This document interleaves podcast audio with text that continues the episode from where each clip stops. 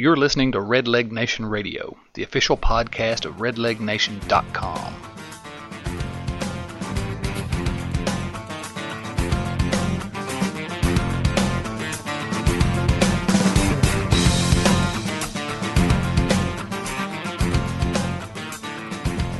Hello, everyone. Welcome back to another edition of Redleg Nation Radio, the official podcast of RedlegNation.com. I'm your host, Chad Dotson. With me again this week is Bill Lack, one of our founding editors at Red Leg Nation, um, our interview guru. If you've been listening to the interviews with some of our Red Leg Nation spotlight players recently, how you doing today, Bill? I'm doing great. I'm excited. Excited, really? Excellent. Sure. Baseball's coming. I know that's the way I feel. Uh, usually this time of year, I kind of have a you know college basketball on the brain a little bit, but this year my teams are doing so terribly that uh, I just can't wait for baseball to start. So anyway, let's uh, go ahead and get to the meat of the podcast here. Joining us today on the podcast is uh, the prospect, the minor league guru of the uh, Reds blogosphere. It's the second time I've used guru already. That's pretty impressive. Um, it's Doug Gray from RedsMinorLeagues.com. You there, Doug? I am. How are you guys? Doing great. You doing all right today? Doug, welcome aboard. I'm doing pretty good. Good deal. Um, well, it's spring. Uh, Bill sort of jumped into that. Let's talk about that for a second. Uh, we've already said how excited we are uh, for the spring. How you feeling about the Reds this year? Um, I, I'm excited to have baseball coming back around again. You know, winter winter's pretty long here in Cincinnati, so spring always uh, brings some eternal hope for uh, our Red Legs here. Now, I guess. Like like Doug, I, I think we're more excited about the guys in the minor leagues than we are about the guys that we're going to be watching down at Great American Ballpark. Absolutely, I agree with that. I, you know, I think 2009 is scheduled to be a pretty rough year for the Reds, but there's a lot to be excited about. That's sort of what we want to focus on in this podcast today is uh, some of the minor leagues, uh, the prospects in the minor leagues, and what the Reds have to look forward to maybe in 2010 and, and going forward. And who better to talk to, of course, than uh, than Doug. He's our go-to guy when it comes to uh, the minor leagues. Um, we may get into the, the big league team a little bit more here in just a moment. I'm like you guys. I'm excited just for baseball to be back uh, in general, uh, regardless of uh, how the Reds are going to be this year. But uh, Doug, why don't you, if you could, maybe, uh, what's the state of the Reds minor league system as as you see it from your perch? I mean, it it, it falls right in the middle of the road on the uh, overall scale of minor league systems across baseball. Just because you know last year they graduated, you know Homer Bailey, Johnny Cueto, Jay Bruce, Joey Votto, like this four really big name guys, but they still have lots of high end talent um, sprinkled throughout the system. But the, the real main key that they have is they've got a lot of depth everywhere. You know, the days of having you know five or six organizational guys starting at every level who really don't have a chance to be major leaguers. That's that's well in the past now. Every every team currently has real prospects at almost every position. So that's something that's really impressive with the system right now. And that's something we've not seen in Cincinnati. Really, it's been uh, well. I, I don't know when. I can't remember back uh, when we've had this kind of depth in the minor league system. It was before the Marge Schott era. I mean, that goes back what now? Almost 20 years. Yeah, it's been. Yeah, it's it's been that long. Um, Marge Schott, who famously, uh, you know, didn't want to hire any more scouts, didn't want to pay her scouts because all they, they just watch the games. That's right. That's all they do is watch baseball for a living. Goodness gracious. Um, well, there, there's a, there's a few names I want. Well, before before we get into some of the names that, that I want to discuss and maybe touch on, um, with respect to the red system, I, I note that it's not really rated as highly as it has been the last couple of years. Uh, you're saying that's because some of this high end talent it's, it's graduated uh, to the major leagues um, in terms of uh, Bruce and, and, and Votto and Cueto, I guess. Um, but uh, of the names that are still down there in the minor leagues, I know you've said we've got a lot of depth, Doug, but uh, how do you feel in terms of which which can you pick out a couple of guys if you had to say we're going to be real impact players on, on the major league level? Who would they be? You got to start with Yonder Alonso. I mean, he he's a very old skill player, I guess you want to call it. He's very patient at the plate. He doesn't strike out a lot, but he's also got lots of power. And he's a corner infielder, so you know he's he's going to be playing first base, which is going to limit his bat a little bit. But just at the plate, he's he's got the full package of everything. And then Todd Frazier, another guy. He uh, he'll be starting in Double A this year. You know, he's he, he's got a full package. He strikes out a little bit more, than Alonso does, but he's got just as much power, really good plate discipline also, and he, he really needs to figure out a position. The Reds keep him at shortstop right now, but not too many people think he can stick there in the future. But it seems like that right now they're going to keep him at shortstop, so it'll be interesting to see where he gets playing time in spring training with the Reds if he actually gets into a few more games. Those are the two guys that I'd really look for to be really big impact type guys at the plate. And then Drew Stubbs is the center fielder that we took in the first round a few years ago. His bat isn't quite as highly rated, but his defense is just it's really special to watch in center field. Bill, you've seen uh, Stubbs up close and personal there in Dayton. What are your what are your thoughts on him? Yeah, I, I, I kind of, I, I think Doug's a little higher on, on Stubbs than I am. We've talked about this before. I think he's a little higher on his bat than I am. I, I completely agree with him defensively. He makes easy plays look effortless and tough plays look easy. Uh, he's got so much speed in the outfield. He gets the balls that we're not used to seeing center fielders get to. Well, if he has that kind of upside defensively, um, you know, if his bat comes around any at all, uh, he could at least be a productive player in the majors. It seems like. Yeah, my question is, Doug, you, you said that you, you still see Frazier as, as a shortstop right now. I, I don't see it, but it, it seems like the Reds are going to keep him there. Okay. Just out of you know they want to get everybody their at bats in Double A since that team's so loaded right now. But how do you? Frazier's the only guy that can actually play shortstop and not embarrass himself. Well, where do you see Valaika then? That was my next question. Triple A this year. Playing where? Shortstop. When these, Where's Janish? Good question. I just don't, I, I, don't, I don't, I don't have, I don't have a full answer. I'd imagine that you know, Valaika's got to have priority over Janish at this point. I know Janish has, he's got a good glove, but his bat just hasn't done anything for a while now. Pretty much since he had a month of really hot start in Dayton a couple of years ago. Yeah. And I mean, in AAA, he looked lost at the plate for the most part. When he was in the majors for the brief time, I mean, he had that big game-winning hit in his debut, but past that, he didn't really seem like he had a clue at the plate. So, you know, Valaika, he came into camp last year and really turned some heads with his defense, you know, improvements. And it seems like, you know, more and more people are starting to come around to the idea that maybe he can play shortstop in the majors for a few years before have to move off the position. So I think that he'll get, you know, priority over someone like Paul Janish in AAA at shortstop. so you think Chris Valaika is the type of guy that might be able to stick at shortstop in the bigs? For a few more years, yeah.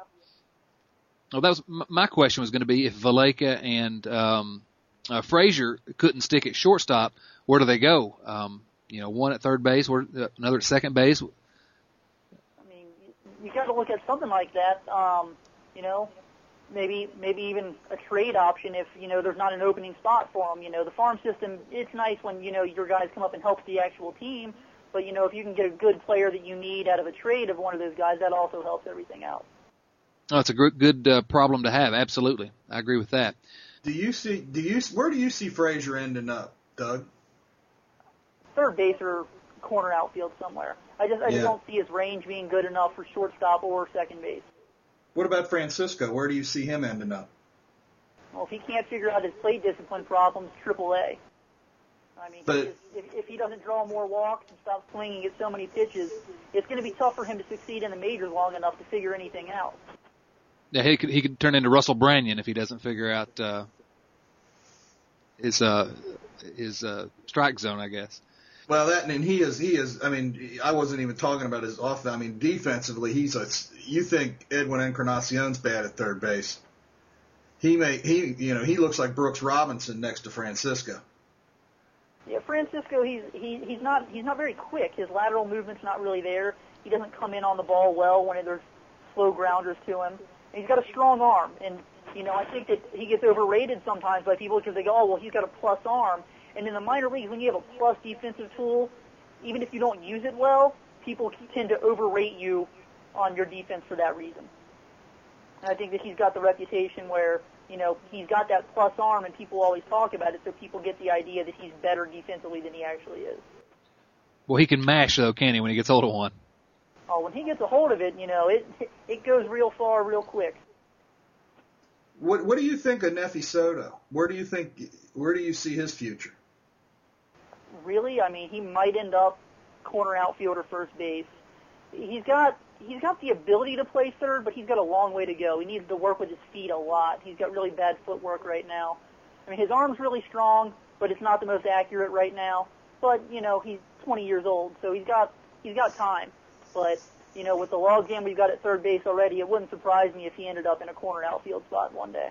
And his- yeah, I mean, two things that, that I see on Soto. One is uh, Matt Klinker. I was talking to Matt the other day. He thinks himself that Soto is is athletic enough that he could play shortstop. But the other thing is, with, with the shortage of, of corner outfielders that there seems to be in this organization right now, if I was someone like Frazier or Soto, I'd be begging them to move me to the outfield. Yeah, I mean, there's. It seems like the Reds have a lot of guys that you know can fill that corner outfield position who may need a place to play just because of the overall depth we've got. Soto's bat projects pretty well, though, doesn't it?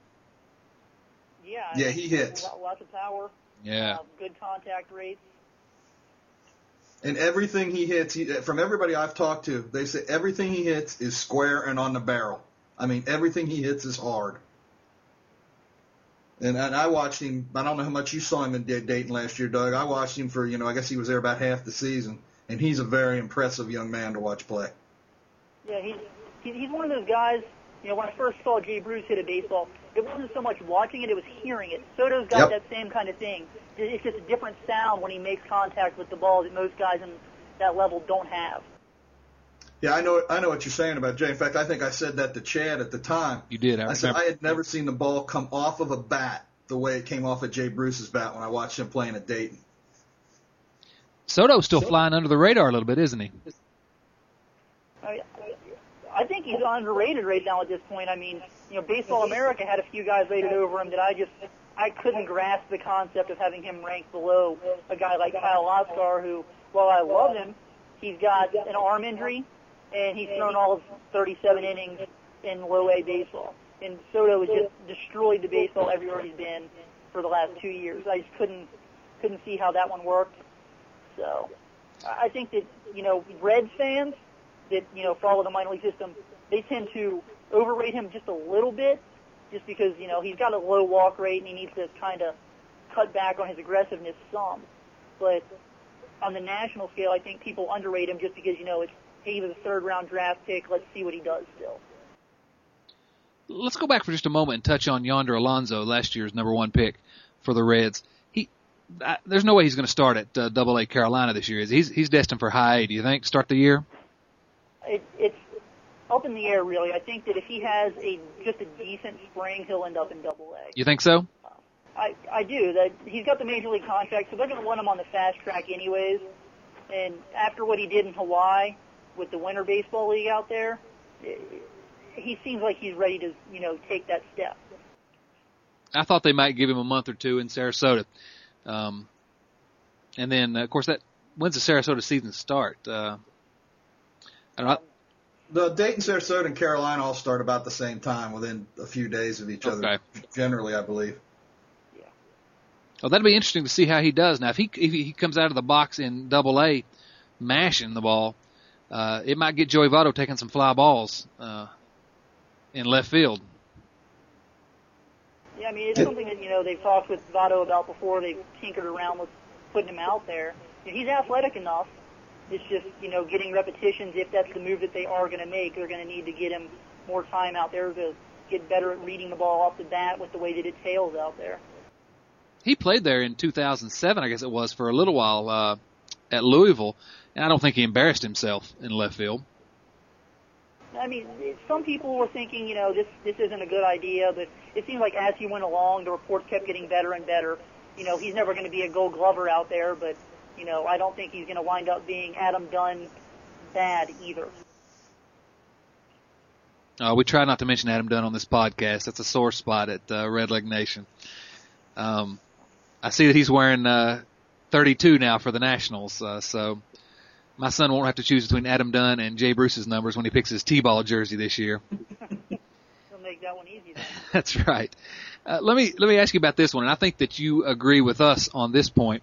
Uh, one of the biggest travesties that we've seen uh, over the last couple months is Danny Dorn not getting an invite to Major League Camp uh, this spring. What do you think about that? Oh, it's I, I feel really bad for him. Like it, it's like the organization isn't going to reward performance if it doesn't come along with you know a big name. I mean, far and away, he had the best minor league season of any hitter in the system, and he even missed a month with he he hurt himself sliding to catch a baseball and had to get like I think it was 18 stitches in his leg, and he still had 22 home runs and OPS over 900 in Double A, and he plays a position that we were trying to fill all off season, and he still couldn't get an invite to spring training. It, it, it concerns me that you know it seems that the organization took that stance. Bill. Yeah, I, I agree, and, and I, I don't know if you listened to my interview with Logan Parker, but uh, Logan has talked to Danny, and, and Danny's kind of concerned about it too. Apparently, uh, you know, he, he doesn't. I, I get the impression from what Logan said is that he really doesn't understand what he has to do to get somebody's attention. I, I can't figure out. It just makes logically it makes no sense. Why why not at least uh, bring the guy into major league camp um, after what he's uh, what he's done? And, you know that's something that Bill that you talked about with all the uh, our spotlight players you've interviewed. Really is. Um, do you feel like uh, you know this team values where you were drafted or how much money they've got into you over who's performing? And, and here's a, an instance where maybe somebody that's performed well is still not uh, registering on the radar, whereas uh, some of the other uh, guys who may have been drafted higher might be registering. Yeah, and, and Matt seemed to think that you kind of had to to get to Double A before you got onto the radar anywhere, and Dorn has done that. So I I don't know what else the poor kid has to do. I mean, this is also let's remember this is a kid that skipped a level. He didn't play in Low A. He jumped from rookie ball to Sarasota. and hit. Yes, But Do you think? I, I have a question for Doug. Sure, go ahead. Doug, where do do, you see the Reds releasing Szymanski if they don't if he doesn't have a real good spring training? It, it's got to be in their mind. I mean, you know, he started off really hot last year, and it turned some heads right away because for the first few weeks in Double A, he was really hitting the ball well, and then he turned back into the old Szymanski who struggled to make contact consistently, and you know, it's it's been five years since he's been drafted, and he hasn't even put together one really good season. And he's always been that raw tools kind of guy, and he hasn't really put anything together. So it, it wouldn't surprise me if, you know, April rolled around and he wasn't on a team anywhere. Yeah, they, I mean, at some point you've got to, you know, you're throwing good money away after bad. I mean, they spend a lot of money on him, but he, he hasn't rewarded them with anything. He, he's the exact opposite of Danny Dorn. Pretty much. If you're if you follow the Reds minor league system and nobody follows it uh, closer than you do, Doug, here's been the biggest uh, I think the biggest sort of conundrum in the Reds minor league system over the last few years. Uh, one Homer Bailey. What are we expecting out of Homer this year? It all depends on his health. When when his legs are healthy, you know, he can consistently sit in the mid 90s, top out, you know, 97, 98. But his la- the last two seasons, his legs have been giving him problems between his hamstring and his knee. You know, we've seen Homer come up at times for the Reds and you know topping out at 93 and 94 and sitting in the low 90s with his fastball. And you know, he doesn't have the greatest control, so he's got to have something that you know guys can't hit. If his legs are healthy, and I, I saw him at the end of last year, you know, he put a knee brace on and his knee was bothering him, and you know he was sitting 96 miles an hour in the sixth inning, and guys weren't close to touching him. I mean, it was Triple A, but you know the velocity was there like it hadn't been for most of the season. And if he's healthy, I think that he really could start to live up to some of the potential that he has. I have defended Homer uh, countless times from some of these charges that he's a, a head case or uncoachable, and and and there were some indications early on that uh, a lot of that was just uh, well, it was nonsense. But on the other hand, I've started to hear some things, and I don't know if it's just because he struggled lately, uh, some from some people inside the organization who are, are maybe lending some credence to the line of thought that um, it, it's in his head. Uh, you, you say it's it's health wise. Is, is any reason to worry that it might be uh, in his head? Well, you know, when he first came up, you know, there were concerns that, you know, he wasn't a coachable kind of guy. But last year, reports started coming out from Louisville that, you know, he was going and asking the coaches, you know, what do, what what can I do to improve, you know, my situation? You know, I I went up there, I've been struggling, you know, what what do I need to do? So I kind of put those uncoachable things, you know, behind him as you know immaturity, but as he's grown, that's kind of gone by the wayside. I know, um, I know that. I've heard the, the the things where you know it's in his head that he he just needs to get past it and then he'll be okay. But you know, you never really know with something like that. I know that Rick Sweet, uh, the manager there at Louisville last year, gave a glowing report at one point uh, about his coachability and um, so I, I, I don't want to believe that this is a kid that uh, you know is is not coachable. The tools are there. I you know I, I guess I want to cross my fingers and hope that you're right when that it it's really his health. If he's healthy, then he'll be right, and you know maybe work his way into the conversation on the big league level this year. I thought John Fay had an interesting point in, in the Enquirer this morning too, where he said, you know, at least going into spring training this year, they're not they're not looking for Bailey to be an ace. They're they're, they're you know they're looking for him to maybe be the number five guy. That takes a lot of the pressure off of him, and and I thought that was a real interesting point. Yeah, and I'm going to bring up something else that John Fay wrote today. You know, he actually predicted the roster, and he actually had Bailey winning the number five spot in the rotation. I, I, yeah. I could see it happening. Absolutely. I think he's a guy that they're going to give every opportunity as well, kind of like we were talking earlier, because he's sort of their guy. Um, high draft pick, high dollar guy. Um, even if he doesn't make the rotation, I think the Reds have to consider keeping him in the bullpen, uh, this year. Um, I don't know. That's just sort of my opinion. He's got to get some big league, uh, appearances. Yeah, it's something that he actually talked about in an interview with, uh, John Fay in the same article. You know, he said if he didn't make the rotation and they wanted to be in the bullpen or you know be you know play first base, he'll do anything that they ask him to do. So I think it's something you know at least has been discussed with him and in the in the organization. If he has a good spring but loses out the fifth uh, rotation spot.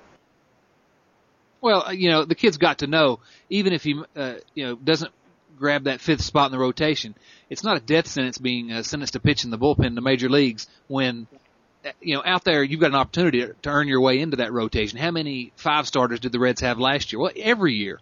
Uh, it's not like he won't get spot starts. It's not like uh, it would be uh, the end of his career as a starter. It'd be the best thing for him. You know, much has been made of the fact that you know Earl Weaver used to start his his his young starting pitchers of the future in the bullpen. Now, you know, you don't see that as much anymore, but it is it is a school of thought. Yeah, I agree. I think it's a, a great idea. I think actually uh, Homer could have been doing that even before this year. Um, that, that brings me to it, just to depart from the minor leagues for one moment. We were talking earlier about excitement over this team, and I want to see what you guys thought. Um, you know, I'm really I'm really discouraged by uh, a lot of things surrounding this organization. But on the other hand, this is the first spring in I I can't remember the last time that the Reds have not been out there searching for, you know, three pitchers or something. They, you know, they've got a pretty solid one through four, possibly one through five, a, a pretty solid group of starting pitchers. Uh, that's, that, that's different. Uh, it's not usually like that in, in Redleg Nation. Yeah, they're going to have to win a lot of games two to one and three to two, though. Well, now I told you there are things to be discouraged about. I was trying to focus on the positive here. Come on, Bill. Too negative. Uh, what do you think, Doug? I mean, the, the pitching depth it looks good. I mean, even rotation and bullpen, it seems like we've got lots of solid guys, you know, all the way down the line. Um, the, the offense, I'm kind of with Bill on that one. I'm just going to leave it at that. I agree. Let's leave it at that. Um, yeah.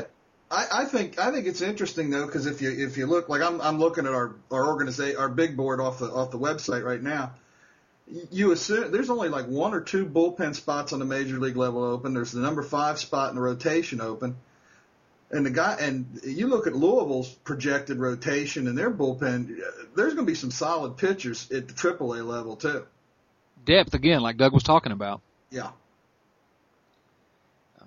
I don't remember, uh, you know, when's the last time we didn't have to worry about a, a Jimmy Haynes or a Jimmy Anderson or a Josh Fogg, you know, one of these guys that are going to go out there and throw up a seven ERA for two months before they pull him out. Um, you know, with the depth that this team's got, you gotta, you gotta be sort of optimistic that at, we're not going to score any runs, but at least the pitching should be decent. Yeah, I mean, if you allow fewer runs, it doesn't take as many to win games. So you know, even with a lackluster offense, you know, there, there is something that, you know, magic could happen if our pitching staff clicks. Oh, one word when you're talking about that magic. Havoc. Havoc on the base pass. Hey, listen, fast, fast Willie Taveras is going to create some havoc, and you know he's going to get on base every once in a while. And when he does, it's going to be, oh, it's going to be fun to watch. And I'm going to dial down the sarcasm now. I'm sorry. Uh, hey, hey, Doug, we've got a we've got one guy in the organization that's facing a 50 game suspension for for some some substance banned substance. How much does that hurt his his prospects? And I'm talking about, I know you know, but I'm going to say it, uh, it's Scott Carroll is who I'm talking about. You know, I've, I've actually, you know, talked about that before, and it seems like Scott doesn't really know how he tested positive for it. You know, he and the Reds both actually took the stance that they're going to fight that suspension. You know, they went and gathered a lot of information on it because from what he is saying, there is nothing that he's taken that should have tested positive, and that you know the Reds are behind him with you know trying to fight this because they don't believe that he did anything wrong. So it, at least in the Reds' eyes, I don't see where it would it would hurt him much at all because it seems like they're behind him with what he's saying. Okay. The Reds drafted uh, Shane Watson in I think the second round a couple of years ago. And then last year, last year I think, or the year before, I'm getting my years confused. They they took Zach Stewart, Zach Stewart was very impressive in the short stint we saw him at Dayton. Seemed to pitch pretty well at Sarasota. In the in the closer pecking order in the organization right now, who do you see as the the number one closer in the organization behind Cordero? I mean, well, Jared Burton's got to be right there just because he's in the major leagues and he's got that kind of stuff. But from the minor leagues, I think it goes Stewart and then Roenicke. I mean, they they both have big time fastballs, and Roenicke he's close, so he should get some experience in the major leagues before he has to take that step to the closer's role. But you know, Zach Stewart, he was drafted last year. I mean, he's got a 98 mile an hour fastball that you know it's got movement on it. It's not a flat 98 miles an hour. He's just a really nasty pitcher, and if he can control his other pitches, you know, he, he's the best guy for that role. And he's young. Yeah, he's, he's only what I guess he's tw- yeah he's 21 or 22, and Roenicke's well, how old is Roenicke? Like 26. I think he's 26 this year. Yeah. Yeah. You you touched on uh, Kyle Lotzkar a little while ago in, in our discussion um, about the, you know maybe Soto and some of these guys where they were rated, um, but you didn't really get into him. What what are your thoughts on Kyle Lotzkar at this point? Uh, it may be hard to project at this point, but yeah, I mean he's he's going to be 19 all year, and he's going to be in the little minors. But the pitching staff in Dayton, I mean they they really like what they see with him. You know, he's got a really really live arm. You know, he can throw in the mid 90s at times, sits in the low 90s. He's got a really good curveball when it's on.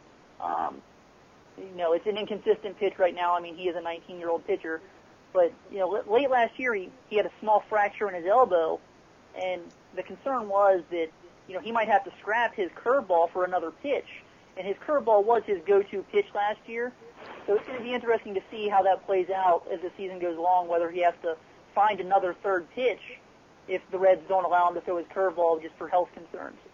But last I talked to Kyle, um, it was before December last year. He wasn't sure whether they were going to scrap that pitch or not. It was just something that they had talked about, and I think they're going to play it by ear and see how it goes. I think another guy that's interesting to talk about is a guy that really came on in the second half of last year is Jeremy Horst. Uh, can you tell tell us what your thoughts are on, on, on Horst there, Doug? He's he's a really advanced pitcher. Like he understands, you know, how to attack hitters.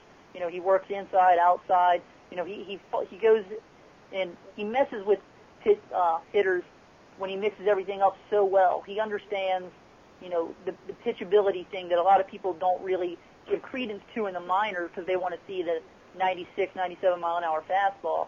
You know, guys get overlooked when they're just good pitchers. You know, I mean, Aaron Harang's a really good example of someone like that. You know, he never had the blazing stuff, but he understood how to get guys out.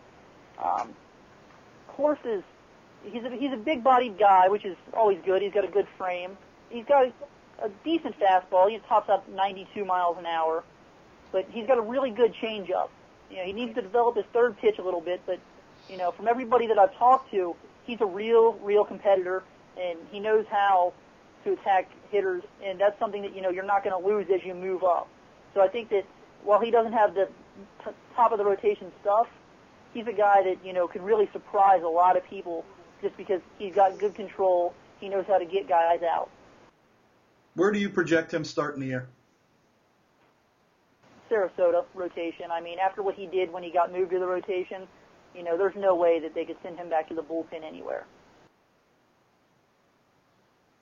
Okay, something else I wanted to ask you about, and this is something that's really interesting to me. Um, and I know it's going to be hard to project, and I know these guys are still young, but I wanted to get your thoughts on a couple of these uh, guys from Latin America, Yorman Rodriguez and Juan Duran.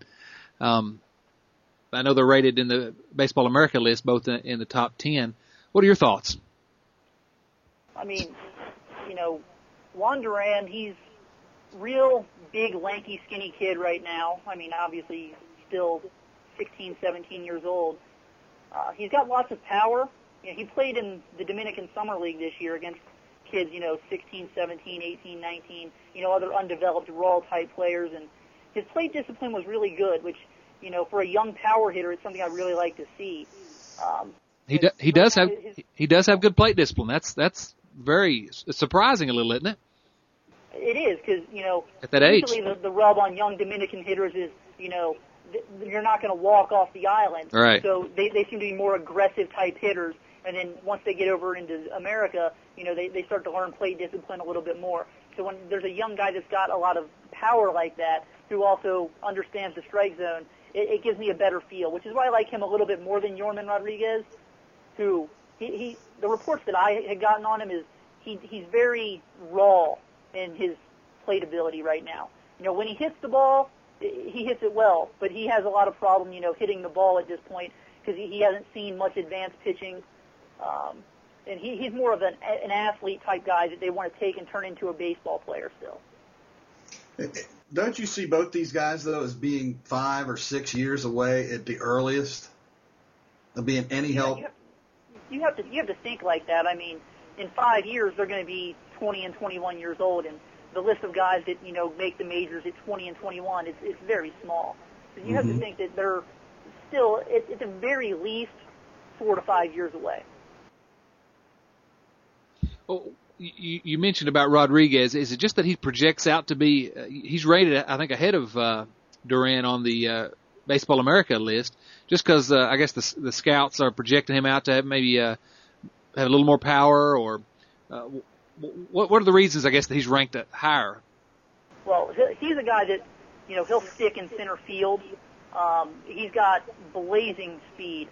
Um, he's he's just an incredible athlete. And, you know, like I said, he'll, he'll stick in center field where uh, Juan Duran looks like he's going to stay in the corner outfield. So that gives him, you know, a little boost in the rankings because, you know, he's going to be playing up the middle. But he, he's just an incredible athlete. He's been compared to guys like Carlos Beltran and Eric Davis as far as athleticism goes. And guys like that don't come around too often. It's like the scouts really love what he could be. Right. I still think he's very raw, and that's why I don't rank him quite as high as Juan Duran at this point. But I could see where a scout could say, okay, well, this is what he's doing now. If he gets the right coaching, you know, he's going to be a very special kind of talent. Well, Doug, don't ahead. you see the Baseball America list is kind of a joke? I mean, they got these two kids on there, and the only reason they're on that list is because they were paid a whole bunch of money. I, I think that you know, it seems lately that Baseball America is getting a little too friendly with the international signing guys. Uh, I mean, you know, for example, uh, over at Baseball Prospectus, Michael Ynoa, he signed, you know, for 4.6 million dollars with the A's, um, big pitcher this year, and you know he was rated the 20th best prospect in all of baseball this year by Kevin Goldstein at Baseball Prospectus. He hasn't thrown a professional pitch yet. I think that sometimes you know people get carried away with you know these super super high signing bonus guys from Latin America who have yet to play any kind of professional baseball. Do you think you could make the semi same argument about about Yonder? Not completely, because Yonder he played in a very big, high profile college conference, and he did have some time playing against other professional players. He had a little bit of time in Sarasota, like 25 plate appearances, and then he spent time in Hawaii where he had 150 plate appearances. So he has, he has a much you know, safer track record to go on, and he's seen, you know, more advanced pitching. I mean, even if it was in college, it's a lot stronger than what you're going to see as a 15-year-old doing tryouts in Latin America. Did he play four years of college ball? I don't think so. I'm pretty sure it was only three.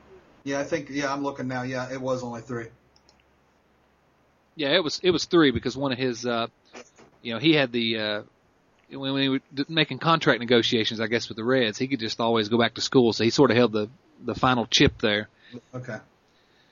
Um, and I'm glad he didn't go back to school. I, you know, I I don't know if it was the best uh, best pick.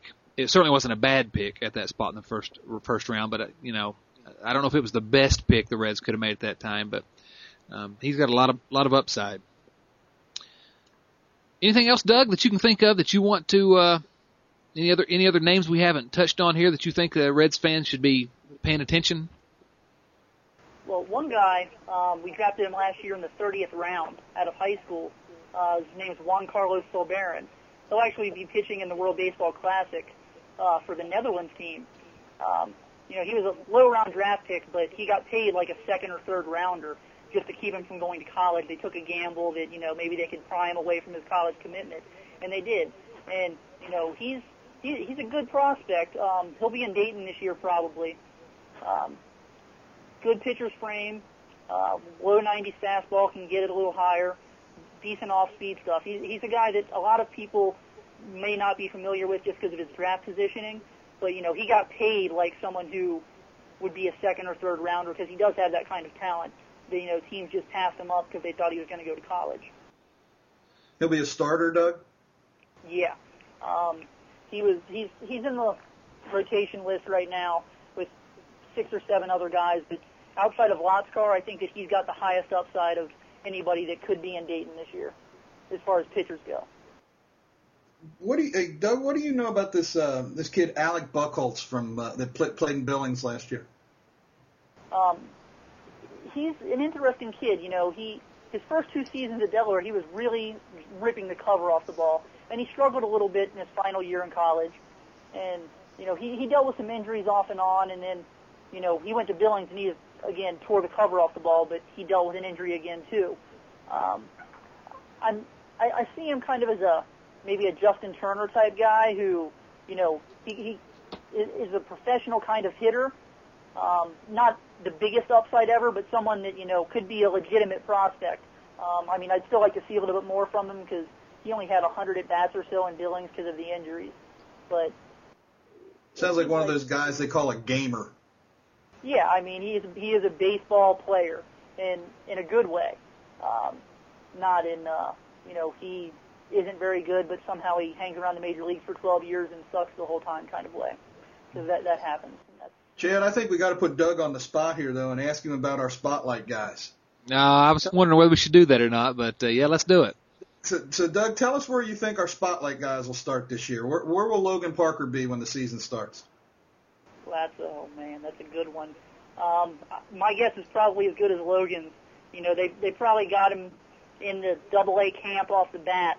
Um, I feel like Logan, if he were to switch another position, because it just seems at first base he's not going to get the fair chance that he probably would get if there wasn't so much depth at the position right now. Um, I mean, I think that Logan, you know, he could be a guy that could be a major leaguer um, if given the right opportunity. I'm not sure if he stays at first base he's going to get that, which really sucks for him. Um, and I know that you had touched on it with your interview with him that, you know, have you talked to anybody about moving positions and, you know, he said that they might look at him as an outfielder. Um, if he can be an outfielder, I think that he could start in Double A. Uh, if not, I'd be surprised if he started in Double A, just because I think that they are going to push Yonder Alonso to Double A. Yeah, unless they had him at Double A as a, as a DH. Well, that, that's true. I forgot about that rule. I mean, in in Double A though, they do have uh, pitchers hit in some leagues. It just depends on which park you're playing in. So having somebody DH full time, it doesn't always work. Oh, okay. Okay, what about Matt Klinker? He's got to be in the Sarasota rotation. Um, you know, he had five or six starts there at the end of last year. Um, I, I don't think they'll skip him over Sarasota. You know, they probably want to get him at least 80, innings or so before they push him up to Double A. And Tyler Stovall? Um, probably in Dayton, uh, just because you know he he wasn't the high round pick per se, kind of guy that they're going to skip over Dayton and send to Sarasota. So I think that he'll he'll end up in Dayton. There were a, there were a ton of outfielders on that Billings team last year. Where does Tyler rank among the guys that are out there? Is he is he near the top of the stack, or is he near the middle of the stack, or? He's he's a middle of the road guy. I mean, I, he doesn't have the upside of a guy like Tony Brown, who's got tremendous power. You know, that's kind of the thing that the scouts are going to see when they look at a guy like Brown. You know, he can hit the ball really hard. Um, I mean, he's got warts in his game and everything. But you know, Stovall's not a guy that might stand out to the scouts. The first two or three times they see him. But again, you know, he's he's that guy that he's got the professional approach to the game. And the more you see him, I think the more people will start to notice. You know, this this is the guy we need to keep an eye on. He's also he also has a he has he also has speed. He, he's a he's a very fast kid apparently. Stole a lot of bases in in college, and with the organization starting to talk about speed and defense, you wonder whether that raises your your you know your your uh, the way the organization sees you. Yeah, I mean, you know, they they talk the speed and defense thing, but I don't know if I fully buy into them preaching it as much as actually following it because like I like we talked about earlier, it looks like Frazier's still going to be at shortstop even though he's not going to play there in the majors. And then, you know, even at the major league level, they've got Encarnacion still at third base. And nobody thinks that Edwin is actually a good third baseman. So they, they talk like, you know, they want us to believe that that's the path they're following, but I'm not sure if it's actually the path they're following. One one other guy I want to talk about before we wrap things up here that I, for somehow we we skipped right over him, um, and that's Devin Mesoraco. This is a kid I wasn't extremely high on after he first started uh, his professional career, and I don't know, talking to some people and and and he's starting to grow on me a little bit. What are your thoughts on uh, Mesoraco, the number one pick from a couple years ago? You know, I talked with Devin a few weeks ago, and it seemed like you know he he was dealing with injuries last year. I mean, and the year before. Um, he went into uh, fall instructional league and he walked out as the MVP of the league. He hit around 400. Um, you know, he's got a ways to go defensively, but he's got all the tools to stay behind the plate. He just got to take those tools and turn them more into baseball skills that he can rely on more often. Uh, I think his bat will be fine. You know, last year was his first full season, kind of wore down as the season went along. Um, you know, he, he mentioned that, you know, conditioning is something, you know, conditioning your body for a full season is something that you're not really used to until you've been through it before. So I think that, you know, he's got the potential to live up to the hype that he got going 15th overall in the draft, um, but he still needs a lot of work to do. Yeah, Matt, Matt has talked a lot about him. I think he talked about him in the interview, and then he's talked about him when we've, you know, when we've been together.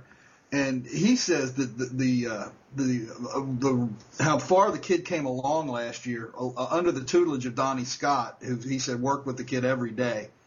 He said it was was incredible. He said when the season started, a lot of the pitchers weren't real happy about throwing to this 18 year old kid. He said, but as the season moved along, his skills really, really developed. That's encouraging. Yeah, he, he, no, go ahead. No, I was just gonna say that's encouraging. Go ahead. Oh, you know, he he talked about that. You know, he he he he says all the right things. You know, he said, you know, he wants to get better on his defense because he knows that he's got a long way to go. And you know, he he said that he felt as the season went along, he felt that he was getting better and more consistent with all of the things, and that that's one of the main things he wants to work on next year is, you know, making his defense better because he knows that it is something that he needs to improve upon. Let me let me shift gears here for a moment, if I could, Doug. You know that uh, all of us at Redleg Nation have been huge fans of uh, of you and your site at RedsMinorLeagues.com uh, for a while. I want to know when did you get so obsessed with the the Reds minor league system? Uh, tell us a little about Doug Gray's uh, obsessions. I mean, you know, born and raised in Cincinnati, loves baseball. It just kind of spawned its own self. Um, you know, I love baseball, like I said, and you know, I started thinking, you know, well, we're not really good right now. Who can we look to in the future? And you know, I kind of started doing some research, and you know, at that point, I was like, you know, maybe I'll maybe I'll start a website about that, and it just kind of spawned up from there. And, and that leads into, uh, why don't you tell us about this new project you've got going? Yeah, I just started a new website. It's going to deal with just the minor leagues in general. Um, it's called minorleaguenotebook.com. Um, me and 15 other guys are working on the site. We've got guys that are going to cover every single league throughout the minor league system. Um, we've got a guy that's going to help do a weekly radio show. Um, we've got a fantasy, a fantasy writer. Um, so it's just it, it's something that you know we're really looking forward to getting uh, going along as the season comes closer. Uh, right now, there's not a ton of things to do with it because you know minor league spring training hasn't started yet. But it, it's a really exciting opportunity that we've got. Yeah, I've looked at it. It's got a lot of potential. I'm I'm excited to, to keep watching it. Um, Bill, anything else? Uh, any other questions you've got for Doug while we got him here? I have one obscure player that I, I that caught my eye two years ago when he had a good season at in the Gulf Coast League, and then last year I think he was hurt, and I don't even know how to pronounce his name, Doug. He's a Chinese. I think he's from Taiwan. Okay, His name I know is- who you're talking about. I can't. I, can't, I have no idea how to pronounce his name either. Uh, the, Do you know anything about him? Um, he had arm surgery last fall. Um, he's he's in Sarasota right now rehabbing. Um, I'm not sure if he's going to pitch this year or not, um, but he is throwing again. I'm not sure if he's pitching off of the mound or not. Um, you know, he, he's battled a lot of injuries since since the Reds signed him. Um, it, it's a concern because you know coming out when the Reds signed him, you know he had iffy mechanics and he's dealt with two arm injuries already. Um, I'm not sure where his stuff is even at at this point, just because you know he's coming off of the arm injury. So Okay. And and the Reds do have maybe the best name in minor league baseball pitching in their bullpen. Is the name Mace Thurman? Is that not a great baseball name? it, it is a pretty good name. I'm I'm a little more partial to uh, Keltavius Jones as the best name in the Red system. I love that one. Uh, come on, guys. These aren't real players. You all are making these things up. Oh, We just make I, 'em I up. promise you, we, we are not. Excellent. Well, Doug, I appreciate you joining us today. Um, I hope you'll come back and join us again on the podcast at some point soon. Um, but really, thanks a lot. Well, thanks for having me, guys. Uh, keep up the good work. Thanks, Doug. Same with you, Doug. Uh, you know, everybody check out RedsMinorLeagues.com and MinorLeagueNotebook.com. And uh, Doug Gray, everyone. How about that applause? That's that's nice. I didn't know we had a studio audience. Oh, listen, we're, this is filmed before a live studio audience in Culver City, California. Uh, well, Bill, thank you too. Um, I don't know if I'm getting. Are you getting some feedback here when I'm talking here? This no, okay. It's per- it sounds perfect. Uh, we'll see how it sounds once we uh, go into post production and everything here. But um, anyway, appreciate you uh, joining us again today, Bill. I'll be talking to you again real soon. And uh, um, anything else you want to say before we sign off? Uh, just got some. I got some more interviews in the in the works that I'm I'm working on, and uh, I don't want to jinx them to, by putting any names out there. But if they if they all pan out, well, they'll be interesting. Keep keep up the great work. You're the man. Okay, man. We'll talk to you, You soon. too. Thanks a lot for joining us today on Redleg Nation Radio. See you next time.